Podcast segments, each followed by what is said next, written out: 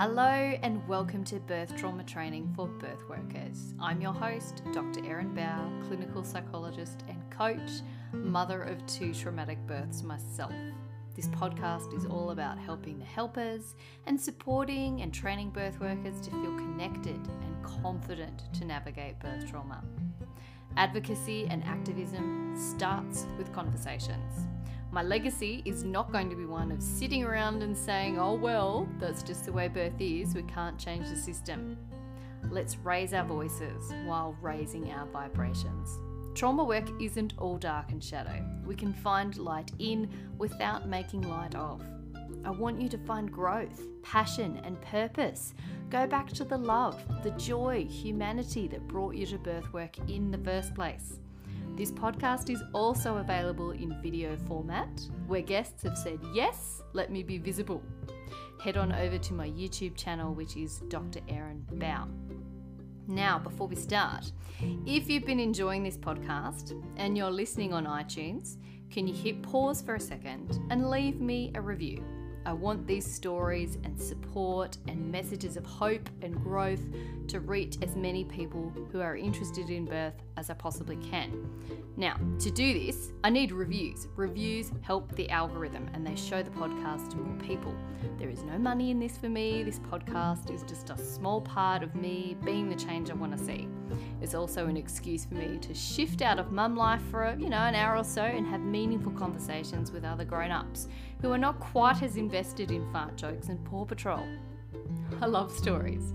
This is why I do what I do. This is why I do this podcast. Sharing stories can be such soul medicine. I really do believe that as healers and helpers, we cannot walk this path alone. We need support, a sounding board, and a circle, either a physical one or a metaphorical one for storytelling.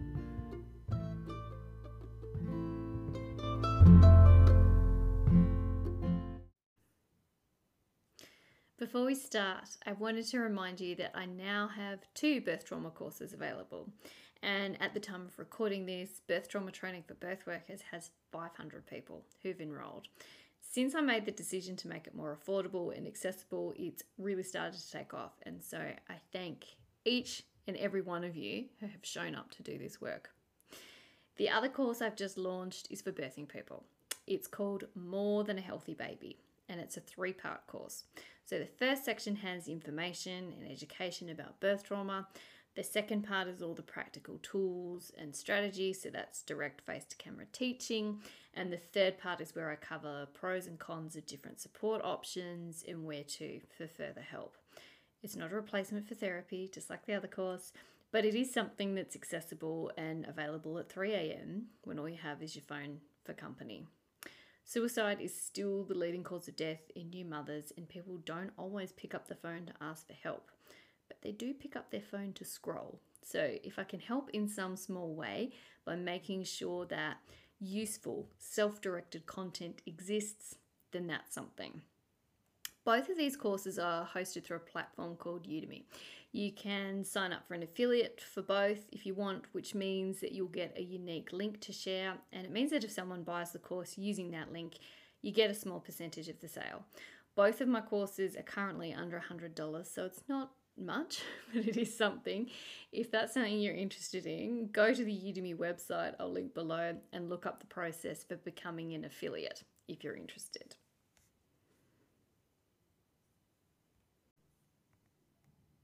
My guest today is another Erin. Erin Underwood is a movement therapist from Oregon who specializes in prenatal and postnatal health. We talk a lot on the podcast, I know, about psychological trauma and injury, and so I thought it was timely to talk a bit more about physical trauma to the body. We chatted about movement and taking a whole body approach to trauma, both for birthing people and for birth workers. Erin is passionate about education around pelvic floor and core strength and function, and she's studied extensively in these areas. She's currently focusing on serving her local community through workshops to the prenatal and postnatal community, as well as local birth workers, providing them with up to date science broken down into practical and helpful tools. She's done a lot in this area, guys, because, like a lot of us, her own experiences have informed the need to find out the why, the why and the how. So, Erin also has four beautiful boys, and some personal experience in the areas that she's passionate about. She's had prolapses, she's had a four finger diastasis recti, and she's healed it using the tools that she teaches in her movement therapy.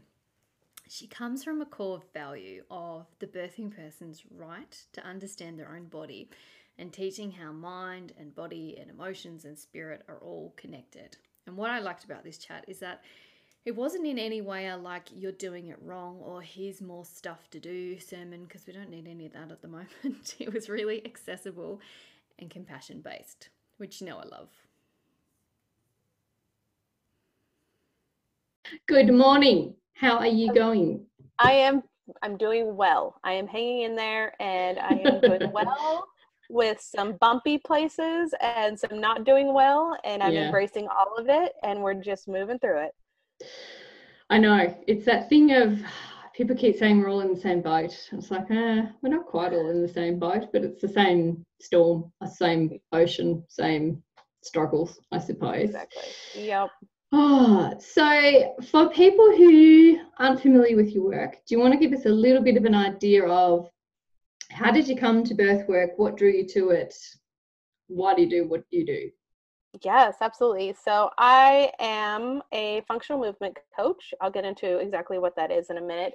I have coached movement. Okay, I'm gonna. This sounds really weird. I I don't feel this old, but I've been doing almost 20 years. Um, but I started when I was 15. So I started in more the athletic realm. I coached gymnastics. I coached swim team. And then I grew up and I had babies, and I had four babies in mm. five and a mm. half years. Oh, yeah, you did. yeah, I did. And they're all boys, lots of fun, keep me busy. And after the fourth, my body broke. Um, mm. I felt like I fell apart at the seams. So I had a diastasis recti, which is that separation of the abdominal muscles. I had a pelvic organ prolapse, which is where your pelvic floor muscles can no longer support your organs. Mm-hmm. I had severe incontinence, which meant anytime I tried to run, jump, laugh, laugh sneeze, uh, pick up my baby in a not braced way, I would leak urine. Mm-hmm.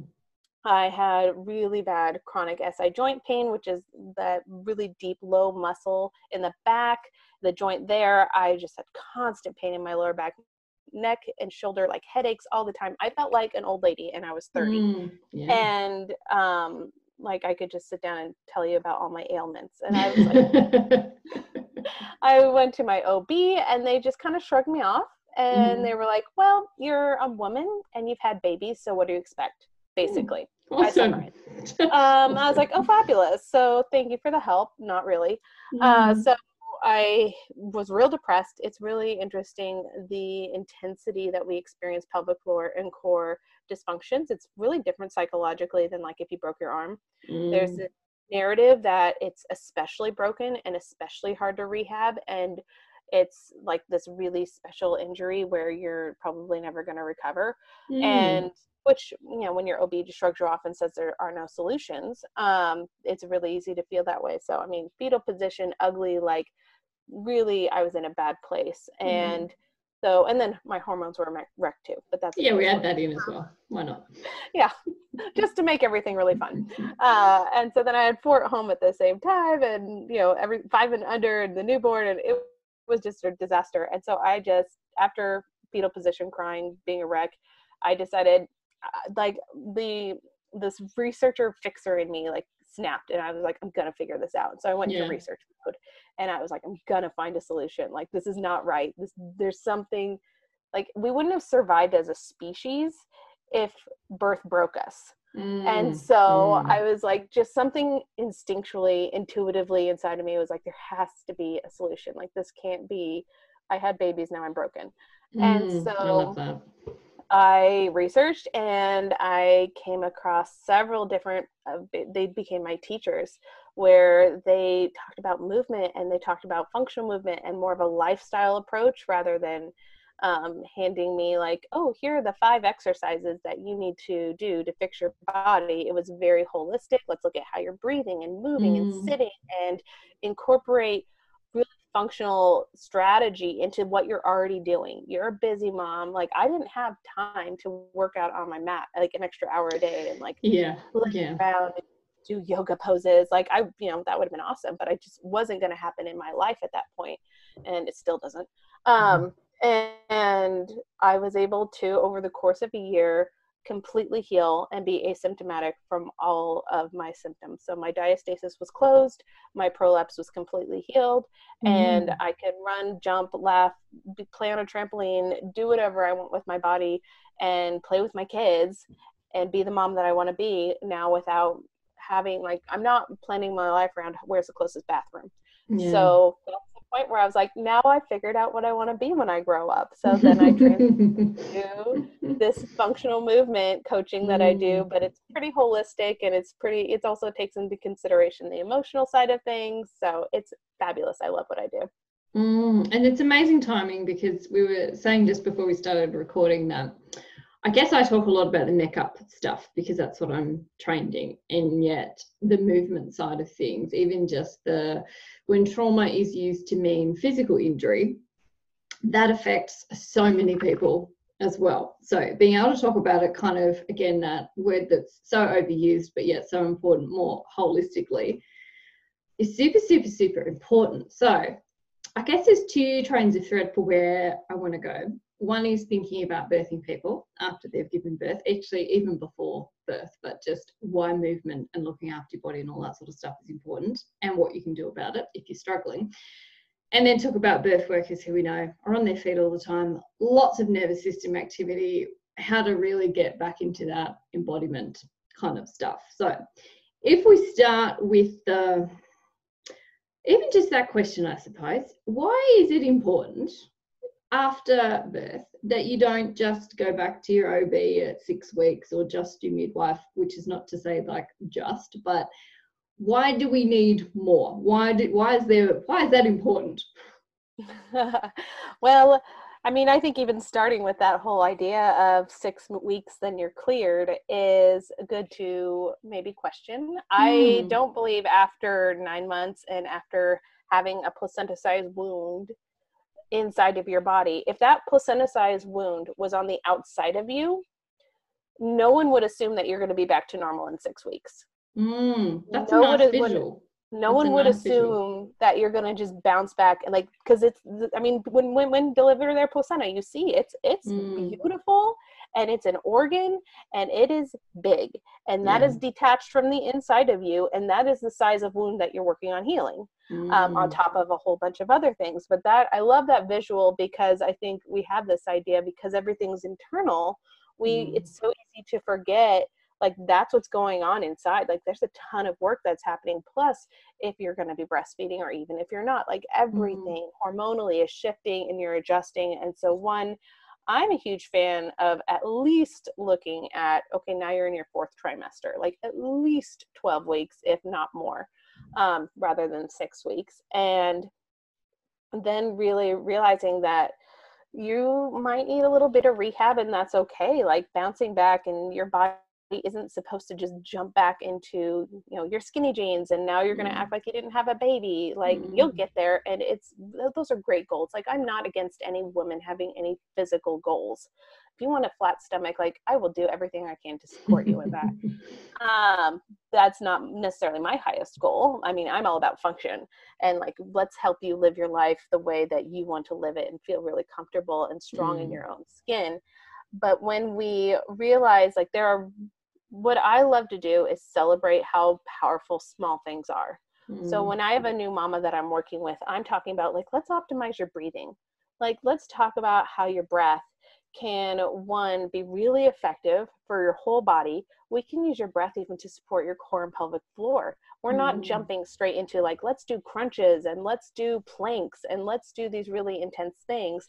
And yet, so many women, when they optimize their breath, all of a sudden are feeling their core wake up, feeling their pelvic floor wake up. And now they're able to start building on really small building blocks, but those small building blocks are really what can be really powerful and strong foundations. So mm-hmm. I love supporting women in that space. But I think the first thing I always love to talk about is like giving them permission to be like, the goal isn't for you to do like a push up or a pull up next year or next mm-hmm. week or whatever. Like, we're going to just help you recalibrate because I think a lot of women after birth too, it's like, I just feel foreign.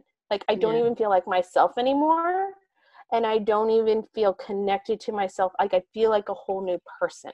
Mm. And that can be dis like it just can be discombobulating. Like, wait, who is this? Like now I technically it's me, but it doesn't even feel like me. And so I love to use movement as let's use movement to get to know yourself again like Mm. let's reconnect with your pelvis again. Let's reconnect with your core again. Let's reconnect with your breath.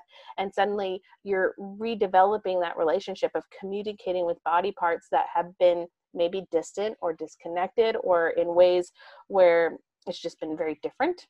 And now you're getting to know yourself again but through movement and movement can be a really powerful tool for that process. Mm, mm. I think timing wise at the moment, this is another thing we were sort of briefly talking about, and I can't quite remember the stat, but general strokes are that a lot of people in this current crisis, their sort of gym membership, PT, whatever, any sort of movement, it's often been one of the first things to go. So it's interesting thinking about, I suppose, from a when people get really stressed, what do they value kind of thing but the uptake of movement, exercise, activity, whatever you want to call it at the moment, seems like it's not very high. What are your thoughts about why that might be happening and how do we sort of move to the next phase once we're out of the survival mode? Because I guess for me, I'm not all about saying, well, here's more things to do. Last thing Right.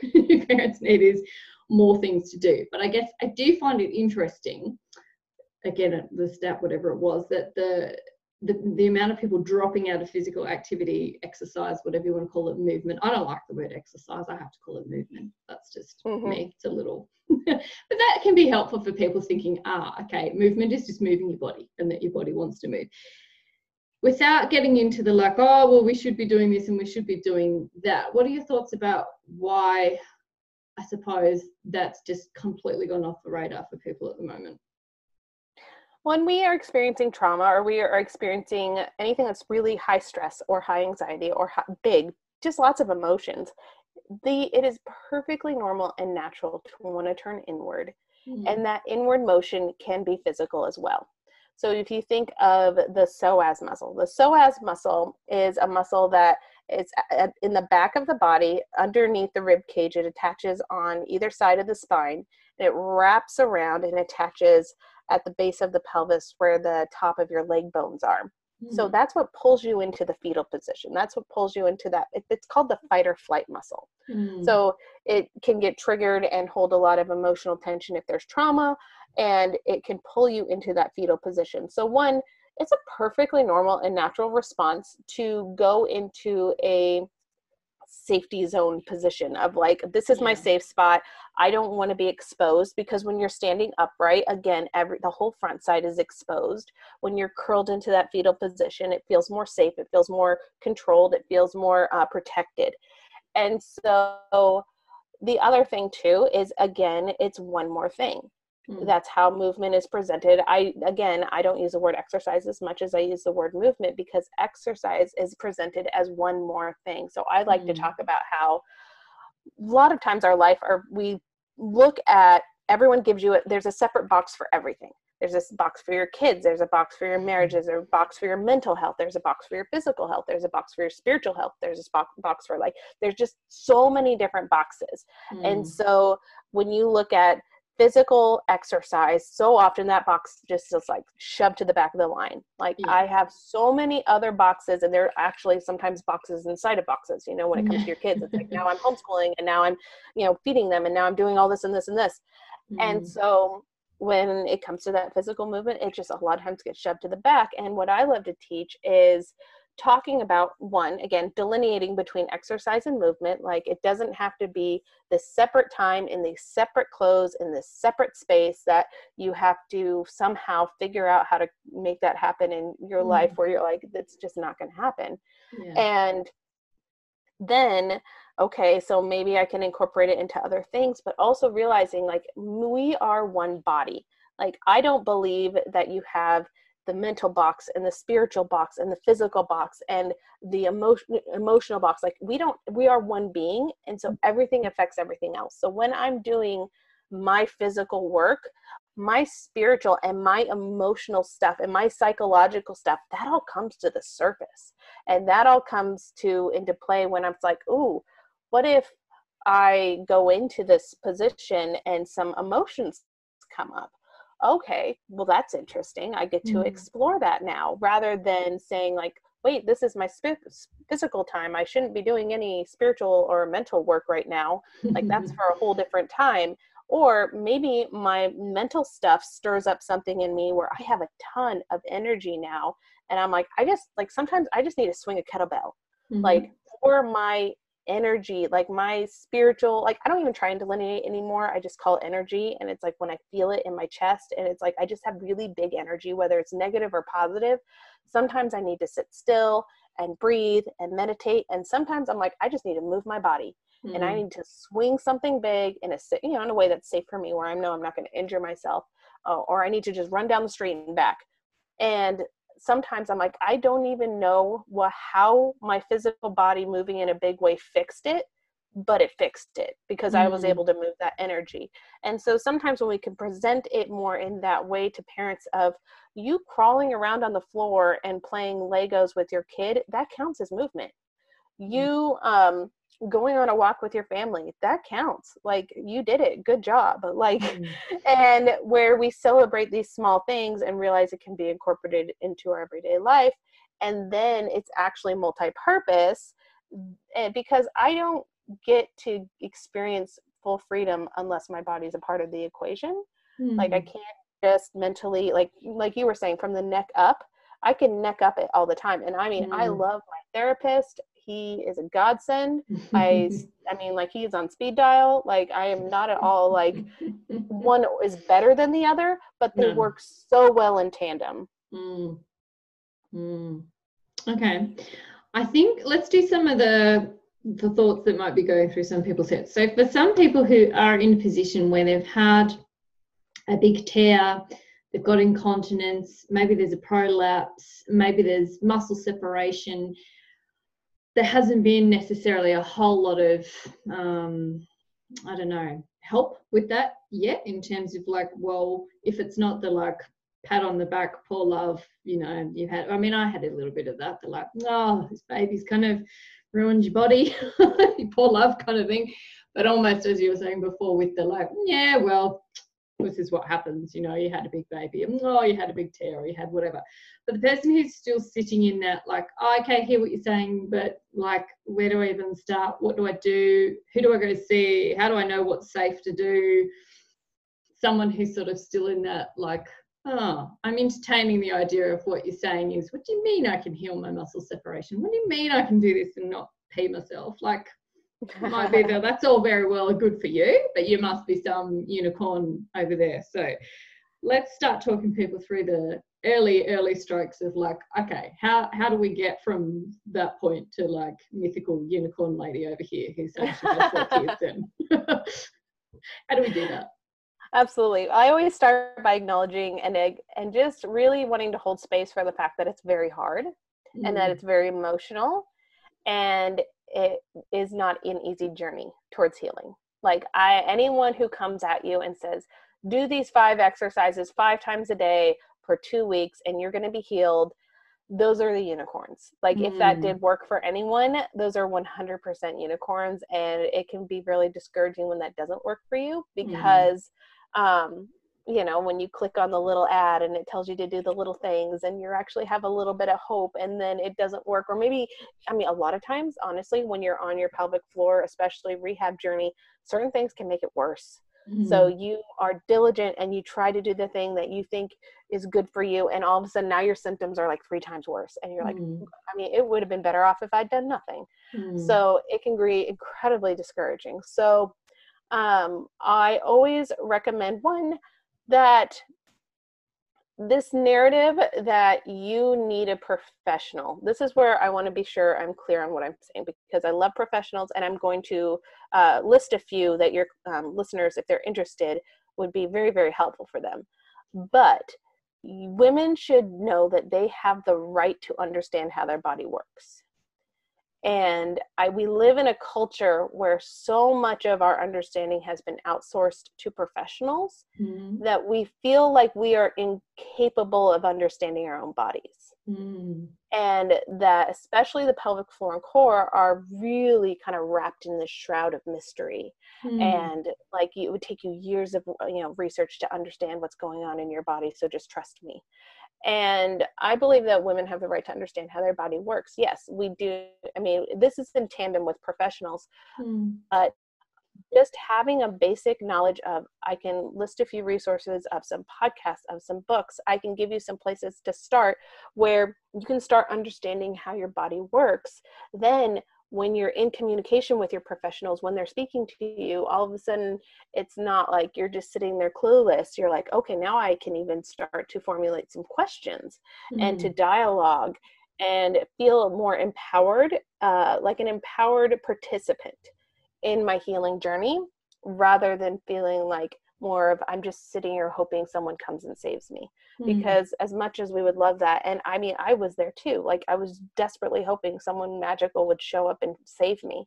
But Mm. really, I had to be a very active participant in my healing journey and had to take quite a bit of ownership of the research and understanding and reading the books and listening to the podcast and trying the things and going to the professionals. Mm. And so that was a really powerful first step for me of just giving myself permission to really take that level of ownership of my healing Mm. then I was Okay. able to reach out to I always recommend a pelvic floor physical therapist or pelvic floor occupational therapist. They're going to be able to help you understand exactly what's going on internally because everything from hyper to hypotension meaning the muscles can be really really tight in the pelvic floor and not release, which can cause some symptoms, or the pelvic floor can just not be engaging enough, which can also cause some symptoms.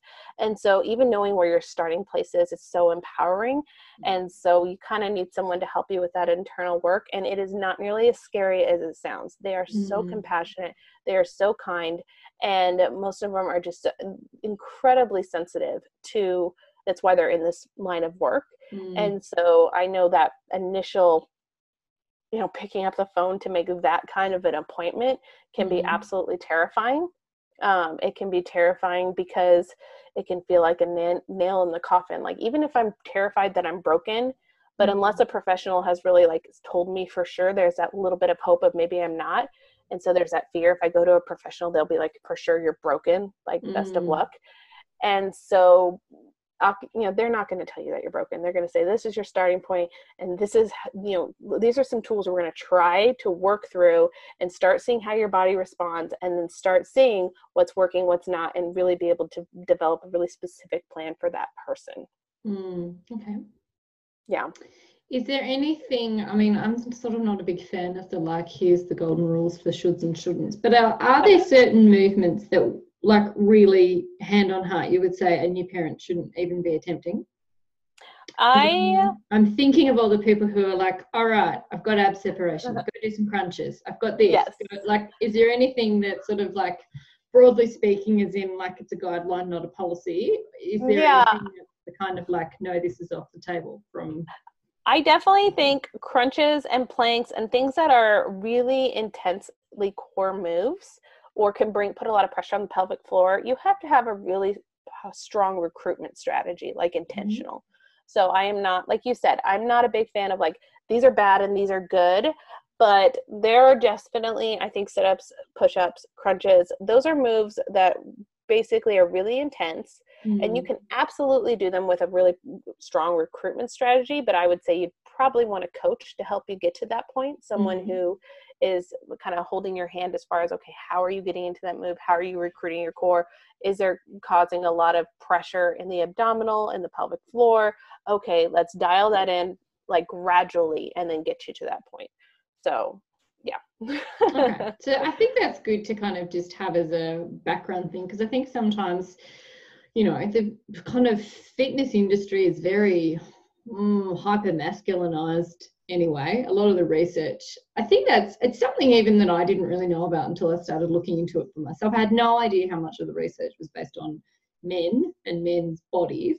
And so I think taking it back to that point of you know, knowing how your own body works and understanding your own body, it is worth having a broad sort of just keep it in mind that a lot of the information that's out there is based on men and men's bodies, right? Mm-hmm. Yeah. Yes. Yeah. Yeah. Okay. So we've named that off.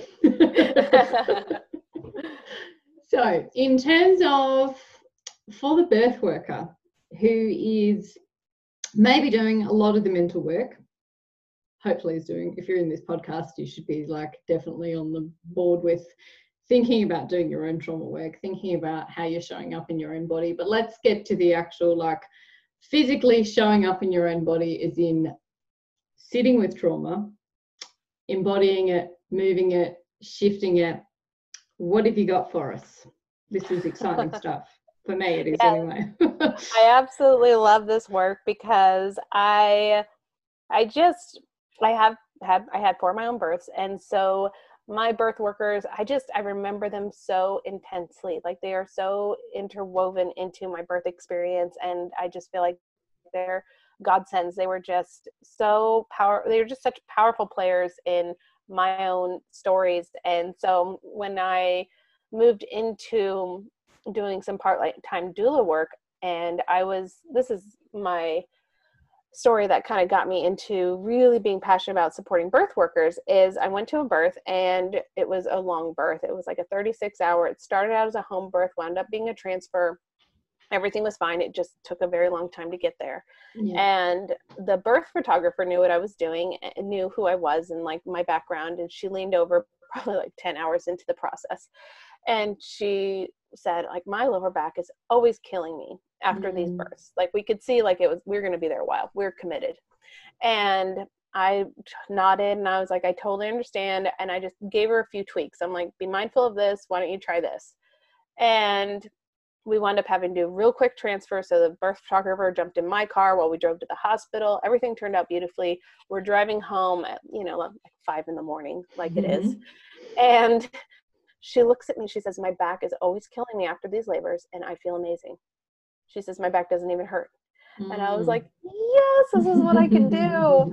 and so I have started doing more like in person workshops and um, serving a lot of the birth community that's local to me but i was like birth work is such a physical job and yeah. yet it's it's also emotional and it's also spiritual like it's really it's again we are one body so it mm. is a mm. lot for every part of us mm-hmm. and so i was really passionate about I, what i coach a lot of my birth workers in is this embodiment piece because we talk about birth basically i tell i look them in the eye and say you know exactly what to do because it's exactly what you tell your clients to do mm. and it's what you don't give yourself permission to do mm-hmm. so mm-hmm. i talk about we talk about how you know birth goes so much better for the mom if she can change positions mm. and she can listen to her body she can tune into what it's doing and she can honor what it's signaling her if she needs to go on hands and knees if she needs to switch sides if she needs to walk around like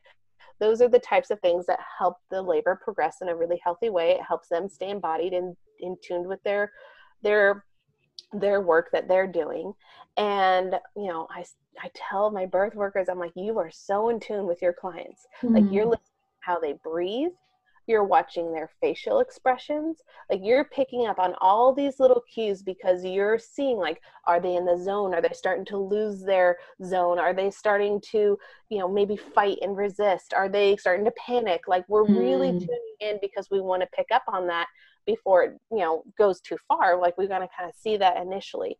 And so birth workers are so in tune with their client and i believe there's this almost this lie that if you are not giving 100% of your attention mentally and physically and emotionally to your client, somehow you're selling them short. Like you're not mm. serving them to your fullest capacity. And so any amount of self embodiment, self connection, feels like a disservice to their client. And so there's almost this internal resistance to even what I'm about to say mm. because it doesn't feel like it is the best service to their client. But we all know this. We all know like what I like to zoom out and say is how do you coach your new mamas with their baby? because there's that tendency to everything's Mm. about the baby and there's such a lack of self-care and we coach our Mhm. mamas like hey if you don't take care of yourself you're not going to have anything to give to that baby and it's okay to take a shower it's okay to Mm. take a nap it's okay to just stop and make sure you're drinking and you're eating and taking care of yourself so this is where i'm like there's so many parallels and birth workers just kind of look at me and they're like yes i know Uh, yep. so I'm like, in a birth, what if you could create a few rituals where you're in a habit of checking in with your own body? Of mm-hmm. whether it is you give like a, few like hip circles where you kind of almost like you're wearing a tiny little hula hoop, where you can move your pelvis and get your back, you know, just kind of work out any of the kinks every now and then. Even reaching up over your head and doing a few side bends, like just whatever it is that helps you connect with your body, do a quick check in. How am I feeling in my body? How am. I mm-hmm. doing? Am I feeling any, you know, this internal like building up of tension? Can I just kind of meet myself where I'm at there, work it out? It's literally like a 10 second practice. It's Yeah, not something yeah. where it's like, I need to leave this birth and do a half hour yoga session. I'll be back. yeah, yeah. Um, and this is again honoring that these small shifts really make a massive impact and they matter yeah, they do. so so my many of my clients it's like okay if i can make a ritual if i can do a habit of between contractions i do this little check-in a little tiny ritual a few things that will serve me and my body then i'm back in the zone i'm Mm. back in the space but and then i can catch these little tiny signals because a lot of my birth workers will tell me i will have an amazing experience with the birth even some of like my clients will say like i have chronic pain like i hurt all the time except Mm. when I'm at a birth all of a sudden it's disappeared. And to me, Mm. that's a signal of complete disembodiment. Like, like, Mhm. I am so not in my body and I am so present with you. And yet, then they leave that birth and they feel like they get hit with a ton of bricks. Like, yes. wow, that was rough. That was a Mm. lot. Like, either it's a headache, it's back pain, it's feet pain, it's everything pain. Um, achiness, like soreness, and you know, even like hunger, thirst, all of this, where it's like my body, I was so disconnected from what what I was getting signaled that all of a sudden now it's hitting me massively. Mm. So I love to talk about not like these are the five exercises you should do, but more like let's use movement as an embodiment tool so that you can stay connected to yourself. Then you don't necessarily have to experience that ton of bricks. Yes, birth is hard. I'm not saying like, oh, magically, like you're going to feel like you just woke up from an amazing nap, but you will feel so much more connected and it won't be a ton of bricks, which I think is Mm. really powerful. Yeah, I think so too, because I think there is absolutely that tendency to go into a birth and you're on. And we're not meant to be on like go, go, go, go, go, go, go, go. Just it's it's like the accelerator and then it's like the accelerator's on and then you crash into a tree. Right? There's ways to like put the brakes on throughout the process that isn't, as you say, it's not ignoring your client, it's not, you know, removing yourself from the situation, but it's doing like check-ins to make sure that you are actually still present in the moment. And I think that becomes, I've talked about this before, it becomes especially important when things do start to unfold in a way that makes your brain go, oh, I've seen this tree before. And for some people, it might be a tone, it might be a type of presentation. Oh, there's, you know, like um, shoulder dystocia, I think, is a really like it's not necessarily a common thing, but it's a common place where I hear of people go back and they don't consciously go back, but their brain goes, Oh, I know what this is, I know what the protocol for this is, but also it goes back into that muscle memory of how did you think before? How did you behave before? How did you hold your body before? And so, so you know, emergency situations or even just situations where your brain sort of flips back into the like, yeah, same tree, same story, same response. And I think I've heard so many people lately talking about the, I didn't even know I did that until you mentioned that I did it. I'm like, yeah, we all do it. It's like your brain thinking it's been really helpful, going, here's the file for that, here you go. And unless you take yourself back to the, no, this is this birth, this is this parent, this is this day, this is this hospital, this is this whatever, it's very, very, very, very easy to slip back into an old response. And part of that, I think, can be the freeze, like the literally freezing, like "Ugh, something's happened, holding your whole body, almost holding your breath, and then forgetting to come back into it. So that is super, super, super important for people. Mm. Okay, give me some. Hmm. We've talked a little bit about backache and things like that, but have you got, I suppose, tricks, hints, tips? I don't know. It makes it sound like more magical than it is. for people when they are sort of stuck in that almost freeze state, or if you're in a situation where maybe you've got a birthing person who's really, really exhausted and you're sort of just trying to keep their body moving. So if you are the person just, you know, like rocking their legs back and forth a bit or massaging a bit and you're starting to kind of like lock up, what are some things that people can be doing that's kind of subtle just to sort of get you out of that freeze stash slash locked sort of state? Yeah, I love to bring awareness to the pelvis and how we move from the pelvis or we don't move from the pelvis. So, one simple way that I like to talk about this intentional movement of doing things on purpose to support your body, and it is again not the separate exercise but it's understanding a little bit about how your body works and knowing how you can support it so it's a self advocacy it's a self understanding is understanding how we bend over because a lot of birth work it's you know it's a lot of upper body stuff mm. and it's a mm. lot of bending over and so if you think of how we bend a lot of times we'll bend at the waist so if you think like you're going to curl down to touch your toes the spine is doing a lot of the movement which in and of itself again i'm not labeling anything bad that is not supportive long term Mm-hmm. because mm-hmm. it's not utilizing the big beefy muscles you have in the backside of your body. The back of your legs are these hamstrings and they're awesome and huge. And then you've got your glutes on your butt. And then the back is designed to stabilize the spine. And so I like to talk people through it's interesting on a podcast, but I'm going to talk people through this is if you go into a real mini squat, like you just hinge a little bit at the waist if you let a lot of times we'll let our toes drift over our our knees drift over our toes and when our knees drift over our toes if people are standing they can try this with me they'll feel feel the front of their legs kick on the front mm-hmm. of the mm-hmm. legs are there to activate and make sure they don't fall over if you shift your pelvis back so that your knees are stacked over your ankles now we're recruiting the back side of the body mm. now we bring our awareness to our spine and a lot of times we'll kind of curve into that c position but if instead we hinge at the waist, where instead of our tailbone pointing towards the ground, our tailbone untucks a little bit and we come into that pelvis a little bit untucked position. Now the spine is opening up a little bit. Hmm. And then we travel a little bit up to the rib cage. When we come into this position, a lot of times the rib cage can want to fall towards the floor. Mm-hmm. So then we have this really deep arch in our back. So just inviting the rib cage back into your body so the pelvis has still got this gentle untuck, but the rib cage is in our body rather than collapsing towards the floor. This is a very strong position to be supporting your clients in.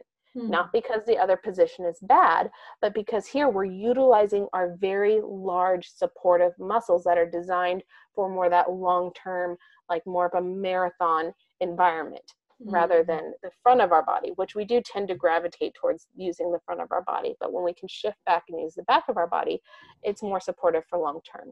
So even it's really interesting. So when you think of mindful movement, you don't often think of stress and anxiety and emotions, but there was a study that was actually done that shows when you pay attention to how you are moving, you will lower your stress and anxiety. Hmm. So this embodiment work of me even checking in of how am I moving, how am I standing, how am I holding my body real quick. It doesn't have to be hmm. like a 3-hour monologue in your head, but just creating a few check-in points. How where's my pelvis, where's my rib cage? Okay, mm. I'm going to be in a really strong position. Now I'm back in the moment that in and of itself that practice which again plays into what i was saying before is we are not all these different separate compartments mm. this is a it's an it's a physical check-in that supports your emotional well-being which i just trip out about this is what i love about my work because it's so powerful mm. now that you've done this physical check-in without even having to go through five different checklists just yeah. that one you now are supporting all the other aspects of your body so that is one of the ways that I coach my clients on supporting themselves in the middle of a birth. Mm, love that because it's just it's practical, it's useful. It's, it's some of this is it's about habit forming, I suppose, and making new habits. So another one that I like to talk about as one to kind of finish off is I often think about the birth worker who's getting into their car, and I think the place the car is often the place where things just slowly start to like let go. And I know a lot of people listen to this when they're driving.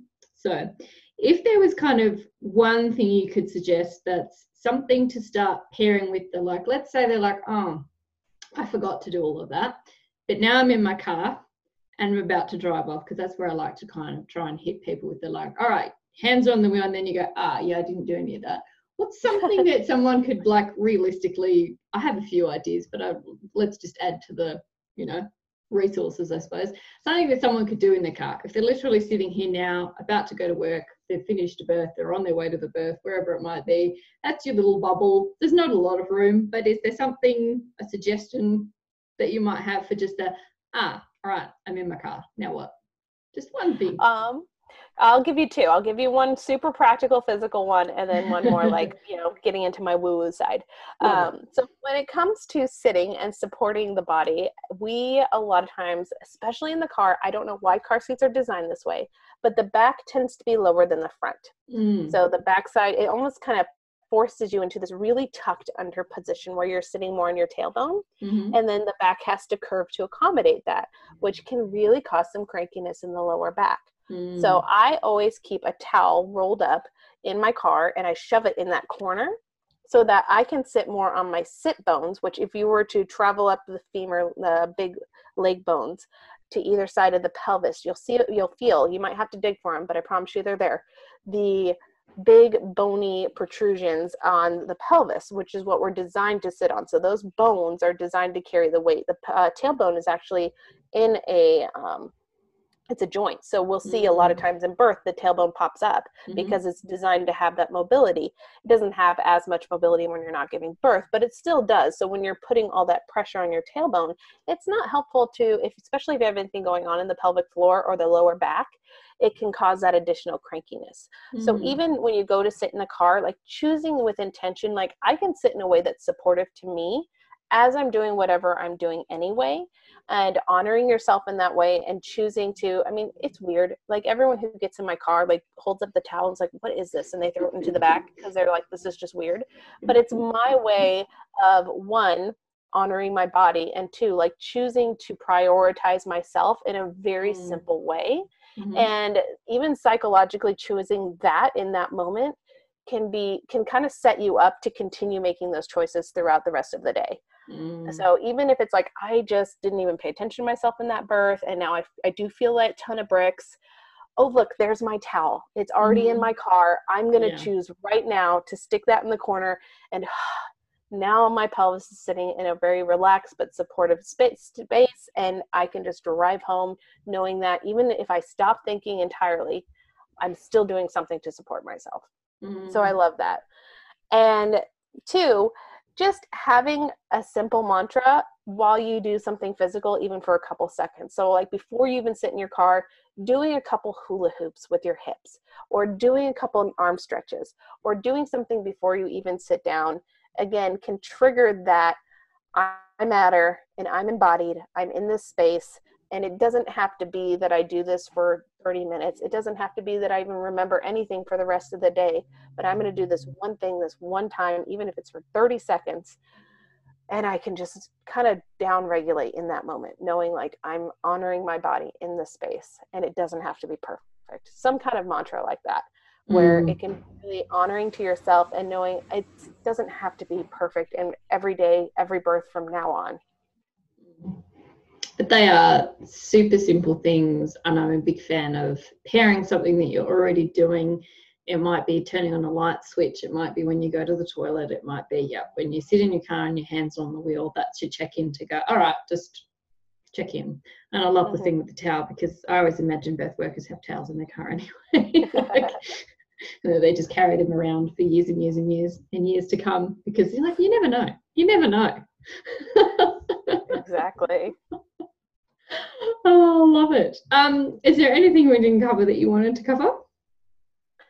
I would just say that learning to do the work like you always talk about as far as asking yourself the questions and being comfortable with exploring them and not having to feel like you have to do everything perfectly at once is just a really good reminder whether you're a postpartum mama or a birth worker that um, is wanting to maybe live a little bit more embodied a little bit more in their skin. The fitness industry especially really pushes this like there's no excuses and mm. if you have time for this you should have time for that. And there's so much shame um, mm-hmm. motivating especially when it comes to fitness and that just makes me angry.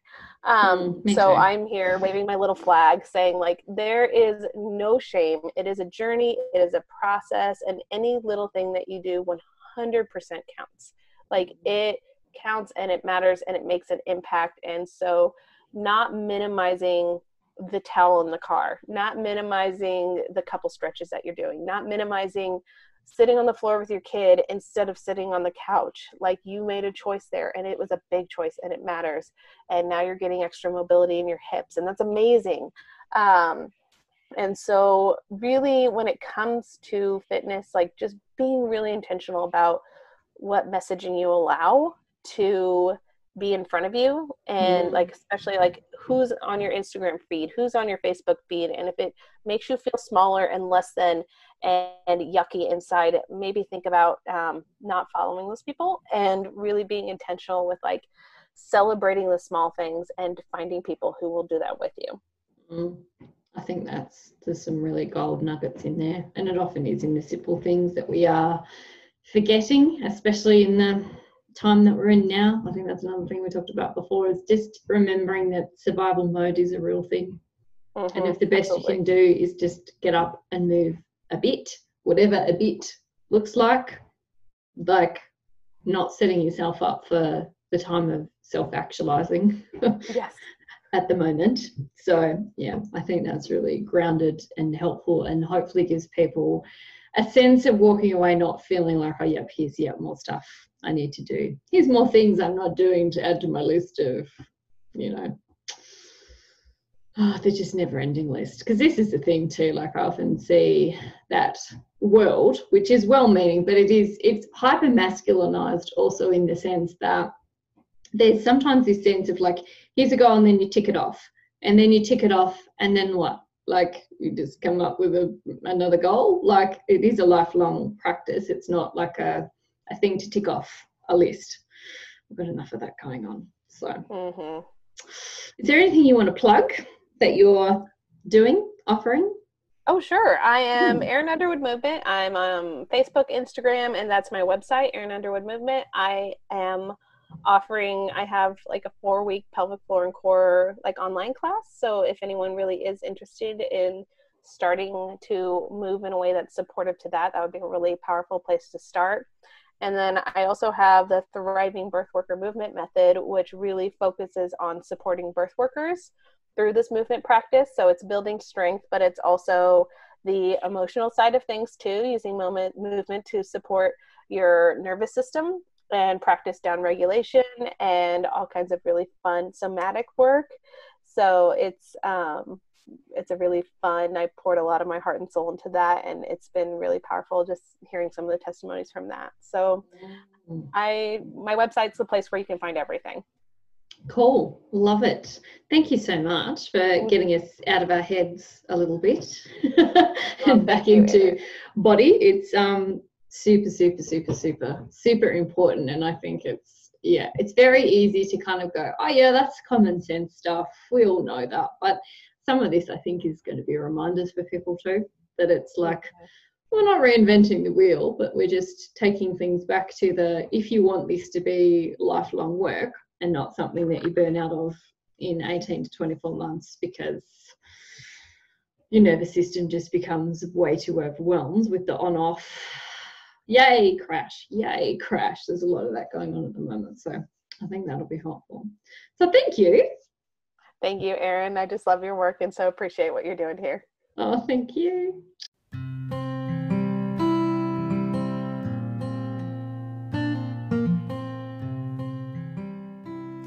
Take time to move today's conversation through your body. Get up, go for a walk, have a shower, dance in your kitchen, do something to shift any tension that might have come up and just notice it, right? I've been doing this work for over a decade. So if you want therapy or coaching or mentoring or something of that description in the trauma and perinatal area, we can totally work together.